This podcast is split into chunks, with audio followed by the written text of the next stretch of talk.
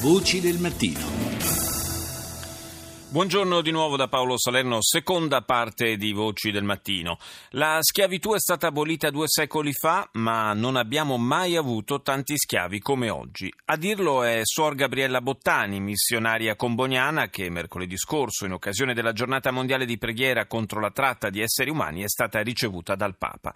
Suor Gabriella è la coordinatrice della rete antitratta Talita Cum, promossa dalle congregazioni religiose femminili in tutto il mondo. Rita Pedizzi l'ha intervistata intervistata.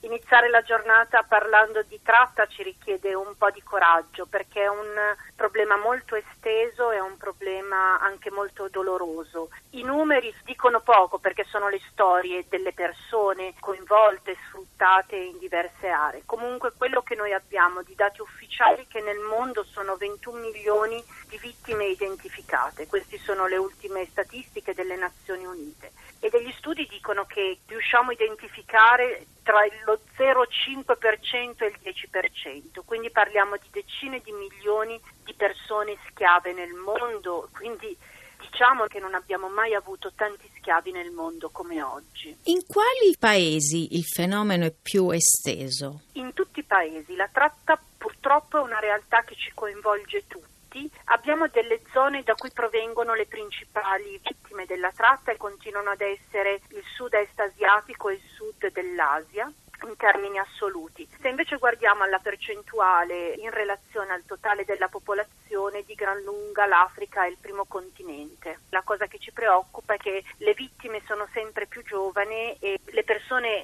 sfruttate, vittime della tratta, che non hanno ancora compiuti 18 anni, raggiungono circa il 30% del totale. Dietro questo fenomeno ci sono dei trafficanti. Quando parliamo di tratta di persone, parliamo di diverse forme di sfruttamento, forse la più conosciuta nel nostro contesto contesto europeo italiano è la tratta per lo sfruttamento sessuale e la prostituzione, ma ci sono anche persone che sono trafficate per la servitù domestica, matrimoni forzati, traffico di organi, accattonaggio, adozioni illegali, pratiche criminali, sono veramente diverse. Quindi ci sono delle organizzazioni criminali, ma ci sono anche delle persone che a volte sono vicine al nucleo familiare, a volte familiari stessi che spinti dalla povertà diventano poi parte di questa macchina che sfrutta.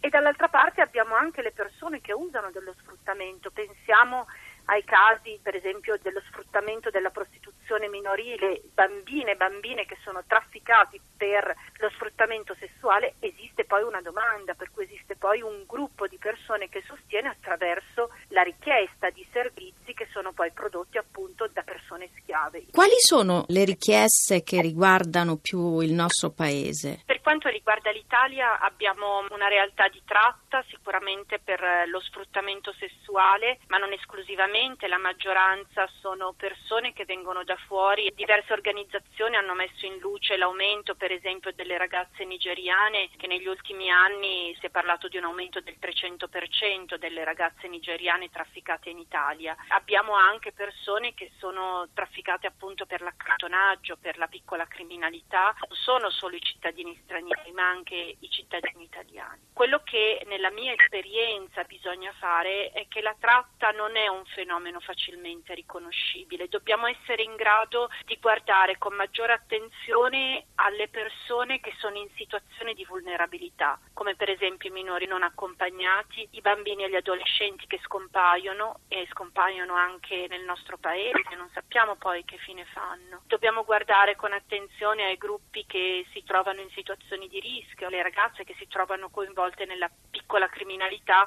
oppure nell'accattonaggio e capire qual è la loro storia e come sono arrivati a queste situazioni e in molti casi si scopre che sono vittime della tratta, per cui sono stati obbligati e vengono sfruttati. Qualche dato riferito alla Libia? Quello che possiamo dire sono le narrazioni fatte da chi si è messo in cammino e tramite la rotta della Libia cerca di raggiungere l'Europa. Sicuramente è uno dei posti dove avvengono delle gravi violazioni dei diritti umani, diverse forme di violenza e tra queste anche lo sfruttamento legato alla tratta.